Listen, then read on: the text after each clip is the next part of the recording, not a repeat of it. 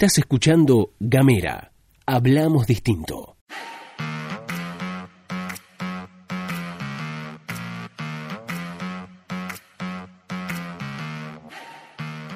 Hola, hola, hola, hola, hola, ¿qué tal? Buenos días, buenas tardes o buenas noches o lo que sea que coincida con el momento en el que le diste play a este mini podcast. Estás escuchando La Pastilla de Gamera, este micro informativo que distribuimos de lunes a viernes. Mi nombre es Luz Escarpati, como es habitual, me acompaña Gastón Lodos. Muy buenos días, Luz, muy buenos días a todos, a todas, a todos quienes están escuchando. Aquí estamos con ustedes. Últimamente está un poco itinerante la pastilla, pero sepan que aquí estamos, ¿eh? siempre estamos con ustedes. Gamera está. Gamera está presente. Aquí estamos. Buenos días a todos. Bienvenidos. Les cuento, como siempre, que si quieren recibir la pastilla de Gamera o mandarnos un mensaje, pueden mandarnos un mensaje de WhatsApp, justamente valga la redundancia, al más 549 2901 50 29 90. También estamos en Facebook, Twitter e Instagram, arroba Gamera TDF. Síganos ahí, métanle un me gusta, son 10 segundos que le dan me gusta a eso y a nosotros nos dan una re, re mano para, para seguir, para sostener la comunidad de Gamera. Y por último, todos nuestros contenidos en dos lugares, en www gamera.com.ar y en Spotify. Nos, nos buscan como Gamera Podcast y, ahí les aparecen todos nuestros contenidos. Recuerden que pueden escuchar todas las eh, series que vinimos sosteniendo desde hace un tiempo. Si no las escucharon hasta ahora, están a tiempo de poder escucharlas. Y ahora sí, si te parece bien, Gastón, vamos a empezar con el recorrido por las noticias provinciales. Viernes cargadito, cargadito. Vamos a hablar de todo, de lo que anda pasando aquí en la provincia y también, por supuesto, a nivel nacional, porque ayer tuvimos cadena nacional del presidente Mauricio Macri, primera y última cadena. Bueno, arrancamos por las provinciales. Se viene la jura de los legisladores que van a suplir a aquellos que presentaron su renuncia porque van a participar en diferentes lugares en el Congreso Nacional o, por ejemplo, Harrington que asume como intendente de Tolwyn. En ese marco es que este lunes 9 se convocó una sesión especial para que presten juramento. Escuche bien quién es. Ramón Pablo Lizardo Canga, quienes van a reemplazar en sus bancas a Pablo Blanco y a Harrington, y también va a jurar el vicegobernador Arcando como gobernador, algo que mm, presenta sus dudas y su polémica, hay que decirlo. ¿eh? Sí, se estuvo hablando de que esto es algo que vamos a confirmarlo el mismo lunes, pero a ver, acá la gran discusión en torno a lo que a lo que sucede con Arcando, con la figura de Arcando, es si él va a ser vicegobernador a cargo del poder ejecutivo, como, como sucede, como marca, el, como, digo, como, como está enmarcado dentro de lo legal, por ausencia, por por viaje, por renuncia, por lo que sea del gobernador, el vicegobernador puede estar a cargo del, del Poder Ejecutivo. Recordemos que es por una semana, ¿no? Claro. Porque, digo, por supuesto, Rosana Bertone renuncia a su banca, ya juró como diputada Rosana Bertone, el 9 de diciembre asumiría Arcando, que es este lunes. Exactamente. ¿Qué es lo que pasa? A alguien le tienen que entregar el mando a Melella, porque si no estaríamos acéfalos. La gran discusión es, Arcando va a ser vicegobernador en funciones del Poder Ejecutivo o va a jurar como gobernador. Se plantea que Arcando quiere jugar como gobernador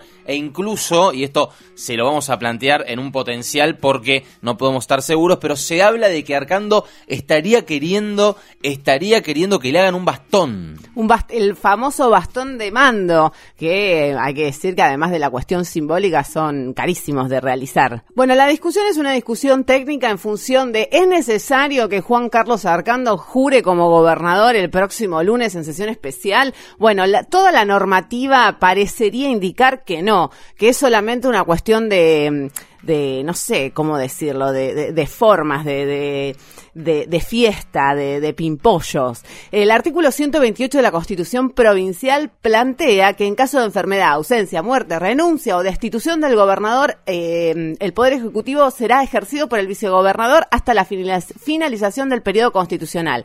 Hasta acá a mí no me genera ninguna duda y la sensación es que no debería llevarse adelante una, una sesión especial para que jure Juan Carlos Arcando como gobernador de la provincia.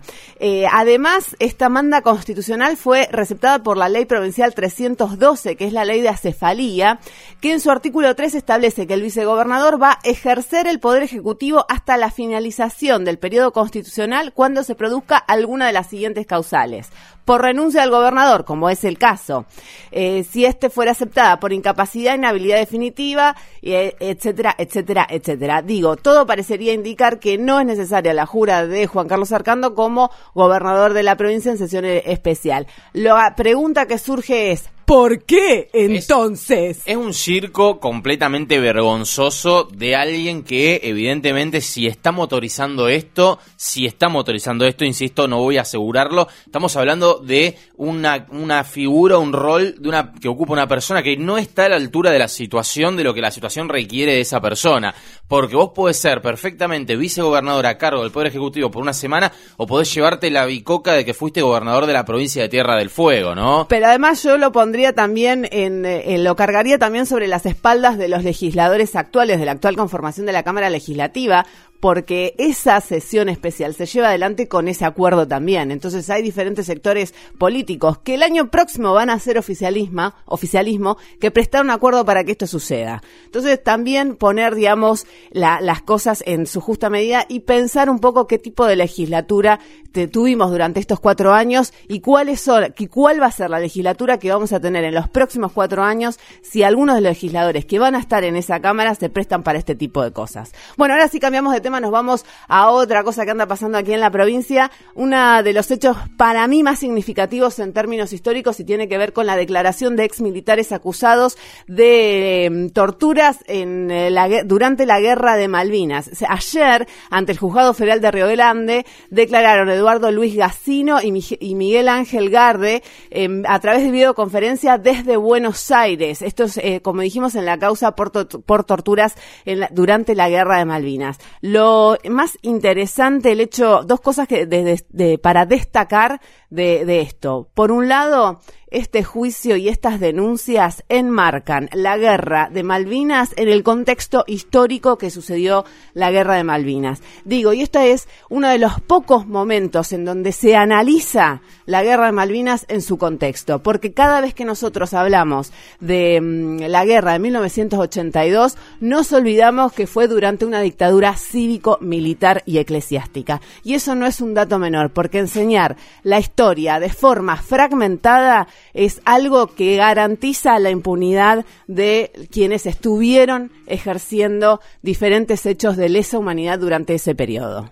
Sí, tal cual, digo, nadie duda de la valía y de, la honorabilidad de nuestros veteranos de la guerra. Eso no hay que dudarlo y está bien que se, que se pondere que, que incluso porque hay que decir que durante muchos años los veteranos de Malvinas fueron invisibilizados, digo, esto también hay que decirlo. Pero también me parece que es importante plantear que fue dentro del contexto de la dictadura militar y que incluso fue una maniobra para sostener el régimen que ya era sostenible, que estaba cayendo bajo su propio peso por otros indicadores. Pero ¿por qué es importante? Porque permite saber que si una dictadura cívico, militar y eclesiástica durante el 76 hasta el 82 ejerció de forma sistemática un plan de secuestro, persecución, desaparición y robo de bebés, aparición de personas, torturas y robo de bebés, ¿por qué no haría lo mismo con los soldados, en muchos casos conscriptos, que no eran soldados previamente, en la guerra de Malvinas? Es decir, en un contexto en el que no había nadie que estuviera vigilando eso. Me parece que es parte del mismo, de la misma discusión. Perdón, quiero, yo quiero decir, por eso me parece que debe ser parte de la misma discusión. Porque no funciona como un hecho aislado porque la causa de torturas de Malvinas no funciona, no debe funcionar, no debe analizarse como un hecho aislado de lo que fue un plan sistemático de la dictadura militar de secuestro, desaparición, tortura de, personas y, por supuesto, robo y apropiación de bebés. Entonces me parece que es por ahí, ¿no? Sí, y en ese marco también lo, otro para, para agregar tiene que ver con la falta o, la, poca, el poco acompañamiento por parte de diferentes instituciones provinciales en, esta causa y con esto me refiero a el, poco diálogo o las pocas declaraciones que han habido por parte de, por ejemplo, pienso en la Secretaría de Derechos Humanos de la provincia, pienso en los diferentes referentes de los centros de excombatientes de Tierra del Fuego en, mate, en relación con esta materia. Y ahora sí cambiamos rápidamente de tema, nos vamos a las nacionales. Habla a todo el país el señor presidente de la Nación, Mauricio Macri. Bueno, eh, tenemos, hemos tenido un hecho histórico el día de ayer en la República Argentina. No histórico, estoy exagerando. Soy muy exagerado yo. Pero digo, hemos tenido un hecho histórico durante la presidencia de Mauricio Macri. ¿Por qué? Porque Mauricio Macri era una persona que una de sus promesas de campaña eh, era no hacer cadenas nacionales. Así es. Porque se criticaban mucho las cadenas nacionales en exceso, las cadenas nacionales que realizaba Cristina Fernández de Kirchner. Y Mauricio Macri decía que eso hacía que la señora en su casa no pudiera ver la novela. Novela, no sé de qué novela habla, porque también la televisión argentina, la producción nacional audiovisual está destruida. Esto, esto es algo que un día lo vamos a hablar con más, con más este detalle. Pero sin embargo, no hizo cadenas nacionales. Pero el día de ayer sí, Mauricio Macri firmó un decreto para poder justificar esa cadena nacional en la que plantea que un presidente saliente debe rendir cuentas vía cadena nacional a la ciudadanía. Y eh, bueno, eso realizó el presidente. Realizó la primera cadena, la primera y la última cadena nacional de su mandato, en la que hizo durante 40 minutos un balance de su gobierno y abarcó diferentes ejes, por supuesto. Lo primero que hay que decir, una cadena nacional editada, pero Atípica. horriblemente editada. Porque vamos a ir desde lo. Disculpen, ustedes dirán, ah, ustedes son dos boludos. No, no, vamos a ir desde lo más, desde lo más superficial a lo más profundo. Ustedes ya nos conocen. Saltos en el audio, saltos en la edición, eh, plaquitas que se iban moviendo. Lo más, lo más llamativo, a mi juicio, fue los diferentes tipos de audio que se fueron mezclando y cómo quedaban en evidencia. Chicos, o sea, qué bajo presupuesto está manejando para hacer este tipo de, de- de ediciones, porque eso no se ve ni, ni en las producciones más, más domésticas, como por ejemplo Gamera. Bien, este, no, pero Gamera es una usina profesional de realización de, de sonora. Bien, algunos datos. Vamos a, vamos a tratar de, de desarticular un poco o de desandar, de deconstruir un poco el discurso de Mauricio Macri. Por supuesto fue muy largo, no, no nos va a dar el tiempo, pero queremos contarles a ustedes algunos datos respecto a lo que estuvo diciendo Mauricio Macri, que en algunos casos se contrasta, ¿no? Con, con, con la realidad.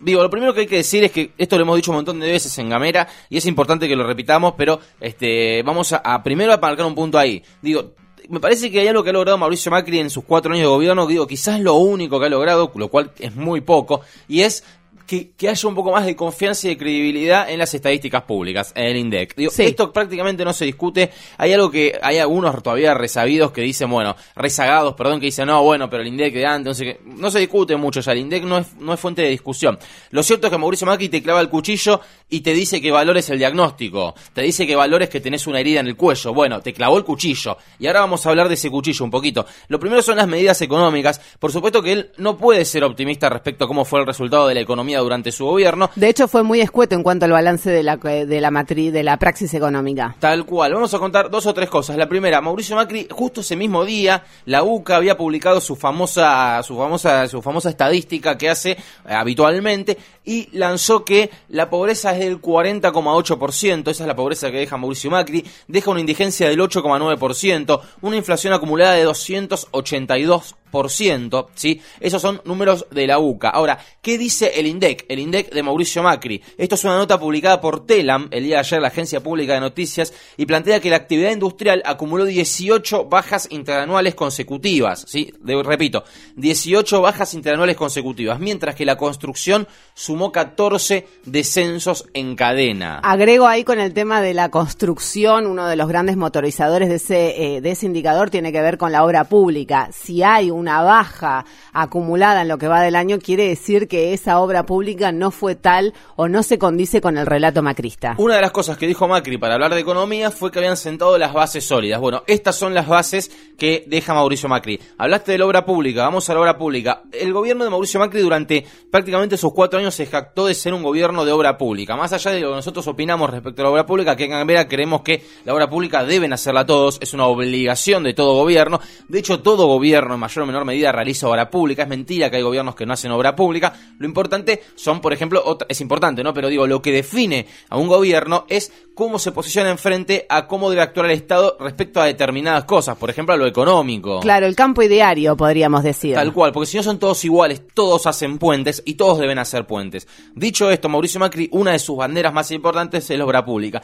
Hay, hay un informe que realizaron los técnicos de Vialidad Nacional y que lo difundió el Sindicato de Trabajadores de Vialidad, que lo recoge el periodista Raúl Tuni Colman en julio del 2019 y plantea el informe que durante el gobierno kirchnerista se licitaron en promedio 168 obras en carreteras por año. Esto lo dijimos en Gamera en su debido momento. 168 obras en carreteras por año durante el gobierno kirchnerista.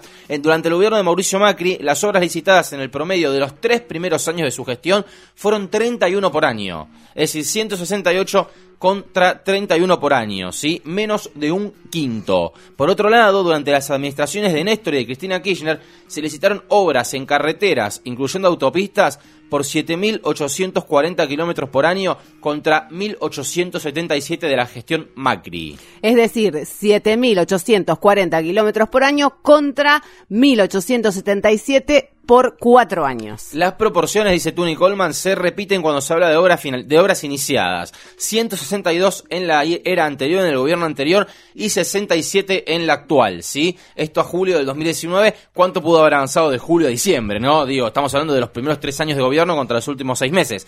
Obras finalizadas a julio del 2019, 113 contra 57. Esa es, digamos, esos son los datos que arroja los técnicos que arrojan técnicos de Vialidad Nacional que lo difunde, por supuesto Vialidad Nacional no lo difunde porque no le conviene, pero lo difunde el sindicato de trabajadores de Vialidad que han sido muy golpeados por otra parte, ¿no? Otra de las cosas que habló Mauricio Macri fue sobre la libertad de expresión, sobre las instituciones mejoradas del Estado, cómo el Estado había avanzado hacia una modernidad en términos de, si se quiere, convivencia pública. Yo ahí voy a usar un solo término que se ha aplicado bastante en estos últimos días, que es lofer. El offer, claro, tal cual. Respecto a la libertad de expresión, vamos a contar dos cosas. La primera, Cristóbal López y Daniel Vila. Cristóbal López ya todos lo conocen, aquí con Tierra del Fuego Cristóbal López es bien conocido, pero por otra parte, Cristóbal López no solo es este empresario que todos conocemos por ciertas inversiones que tiene alrededor del país, sino también es el dueño, uno de los dueños de C5N. Cristóbal López estuvo preso con una prisión preventiva durante varios años. Él denuncia que Mauricio Macri lo llamó, y lo llamó para qué? Para que el canal cambiara su línea editorial y eh, digamos, fuera contrario a Cristina Fernández de Kirchner. Eso mm. denuncia Cristóbal López. Eso puede ser verdad o mentira. Lo que es verdad es que Cristóbal López estuvo preso por, por deudas que mantuvo contra el fisco, contra la FIP, deudas de miles de millones de pesos.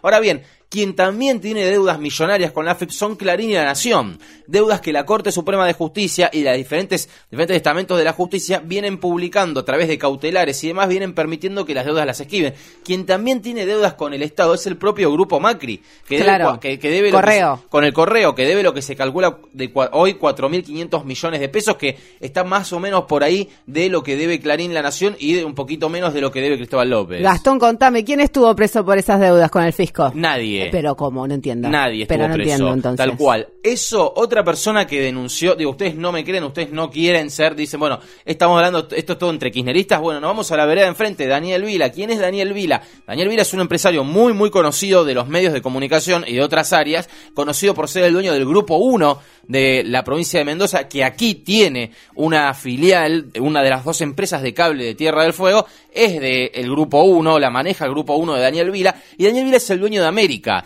programa donde está, canal está Intratables, donde está Fantino y donde hay varios, donde está el grupo donde está eh, Eduardo Feynman, nadie puede decir que son kirchneristas. Bueno, Daniel Vila, esa persona que durante los primeros tres años del gobierno de Mauricio Macri fue bastante afín a las ideas de Mauricio Macri y aquí nosotros no ponemos ningún tipo de discusión porque la línea editorial de cada medio se respeta. Daniel Vila dijo, sentado en el programa de Alejandro Fantino de Animales Sueltos, que Mauricio Macri lo había llamado y lo había apretado para que para que hable mal de Cristina Kirchner. Esa para que sea opositor a Cristina Kirchner. Esa calidad democrática no te la robo, amigo, ¿eh? Otro tema, por ejemplo, de la que, del que habló este Mauricio Macri fue, que es también otra de las banderas más importantes del gobierno de Mauricio Macri, es... Narcotráfico. claro, narcotráfico, vía Patricia Bullrich. Hemos visto un montón de fotos, un montón de cosas. Se vio en los este, en la cadena nacional de ayer de Macri unas distintas imágenes en clip de vehículos incautados, propiedad incautada, producto recuperada de la corrupción, un montón de botes y de autos y demás. Hay que decir que eso ir a remate hace poquito, fueron mandaron a remate ciertos bienes de propiedades eh, recuperadas entre comillas de la corrupción y nadie las compró. El Estado subastó propiedades recuperadas de la corrupción según ellos y nadie las este nadie como se dice ofertó dinero ¿por qué? porque no son causas que están cerradas, son causas que todavía están abiertas, son personas que están presas con prisión preventiva, caso Lázaro Báez, por ejemplo, y nadie se anima a comprar ese auto porque porque esa esa propiedad recuperada de la corrupción no está recuperada. Es mentira porque la persona a la que le incautaron el auto, por ejemplo, no tiene una condena firme. Claro, lo que tiene, lo que temen, digamos, aquellos que dicen, bueno, capaz que oferto o no oferto, es que terminado el juicio se, se, se generen nuevos juicios para recuperar esas propiedades que fueron subastadas. Tal cual. Vamos a tema de narcotráfico, porque es interesante. Decía el tema de las fotos y demás. Hemos visto infinidad de fotos de Patricia Bullrich con distintos sectores de prefectura, gendarmería y demás, gendarmes Sí. con fotos, con ladrillos de merca, con de, de, de- de faso, de pastillas y toda la bola. Bueno, hay algo que me parece interesante. Lo primero que les voy a preguntar es lo siguiente. ¿Cuándo recuerdan ustedes que un importante jefe narco, como nosotros vemos en, en- en el plano internacional, no sé, por ejemplo, juicio al Chapo Guzmán, juicio distinto al cartel de Sinaloa, juicio al cartel de Los Zeta, juicio a... ¿Cuándo vieron ustedes que en la República Argentina durante el gobierno de Mauricio Macri se hiciera un juicio contra un importante jefe, un capo narco que operara en Argentina? No, por ejemplo, una persona que estuviera fugada y refugiada de la Argentina, que sí ha pasado, pero que hayan desarticulado una red de peso del narcotráfico. Eso por un lado. Hay una, hay una dato que tira el, info- eh, el fiscal, un fiscal que se llama eh, Federico Delgado, que es un informe que porta otro ángulo al tema este, ¿no? Del narcotráfico. ¿Qué plantea Delgado, el fiscal Delgado? Que el 73% de las repito el número, 73% de las causas por violación a la ley de estupefacientes, que es la ley bajo la cual se persigue el narcotráfico, ¿no? No se persigue en términos, digo, no lo estoy dando una notación negativa, digo, con el cual busca cortar con el narcotráfico, la ley de estupefacientes, el 73% que llegaron a la, a la fiscalía de Delgado fueron por tenencia para consumo personal. Ay, pero qué narcotraficantes, che. El resto de los apresados son las mulas o los que se dedican al narcomenudeo, ¿sí?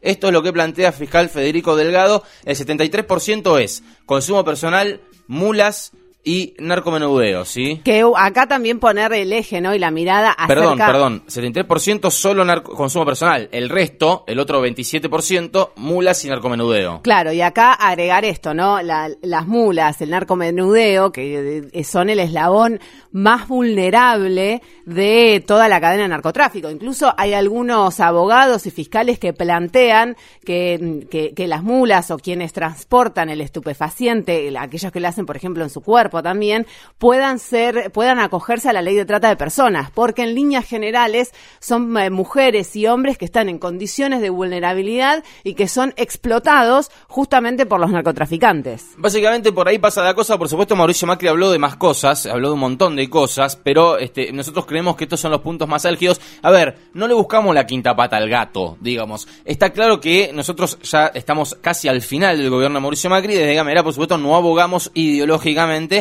lo que ha implementado Mauricio Macri, pero nos hubiera gustado que sea un liberalismo un poco más responsable también, ¿no? Aquí eh, nosotros tratamos un poquito de desarticular algunas cositas con algunos datos que, bueno, por supuesto no pretendemos cambiar la forma de pensar de nadie, simplemente contrastar con distintas fuentes y distintas, como verán, nos fuimos desde Telam hasta la justicia, hasta un fiscal de la nación, nos fuimos para un informe de vialidad y hasta la Universidad Católica. ¿Ustedes saben cuándo fue ¿Cuándo fue la última vez que pisamos la Universidad Católica? Nunca. Nunca. Nunca jamás Y en nunca lo haríamos. La realidad, diría el gato silvestre. Bueno, ahora sí nos vamos, nos despedimos. Estén atentos, atentas, atentes durante horas de la tarde porque hoy se anuncia el gabinete de Alberto Fernández. Seguramente la semana que viene vamos a estar hablando de este tema, qué es lo que podemos esperar acerca de cada uno. El gran misterio sigue siendo el ministro de Economía. Atentos con eso, atentas con eso. Ahora sí nos vamos, nos despedimos. Atentos 19 640. Así te la tiro, eh. Atentos, Ojo. atentes 19640. Ahora sí nos vamos, nos despedimos. Estuviste escuchando La Pastilla de Gamera.